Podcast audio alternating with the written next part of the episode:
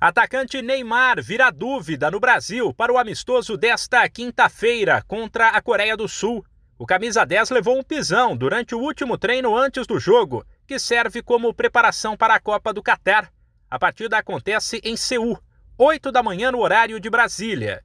A pancada sofrida durante uma disputa de bola com Danilo e Léo Ortiz foi no mesmo pé direito no qual Neymar machucou o metatarso em 2018 e 2019 mas em outra parte.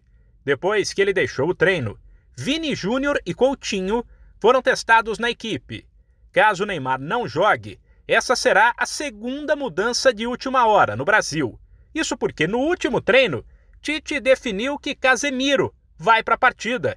Inicialmente, o volante do Real Madrid, que é titular absoluto, ficaria no banco, uma vez que teve um jogo desgastante no sábado, a final da Liga dos Campeões. Tanto que Bruno Guimarães chegou a dar entrevista na condição de quem começaria o jogo, ao lado de Fred. Porém, uma conversa entre Tite e Casemiro, que é um atleta que se cuida, tem uma condição física privilegiada e não está tão desgastado, fez o treinador mudar de ideia.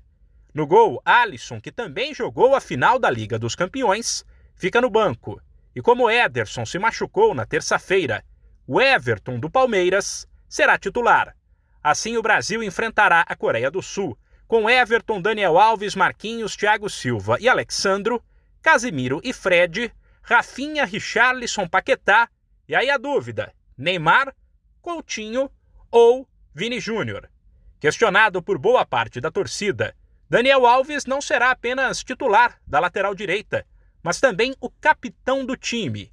Depois, a seleção volta a campo para mais um amistoso na segunda-feira em Tóquio contra o Japão. De São Paulo, Humberto Ferretti.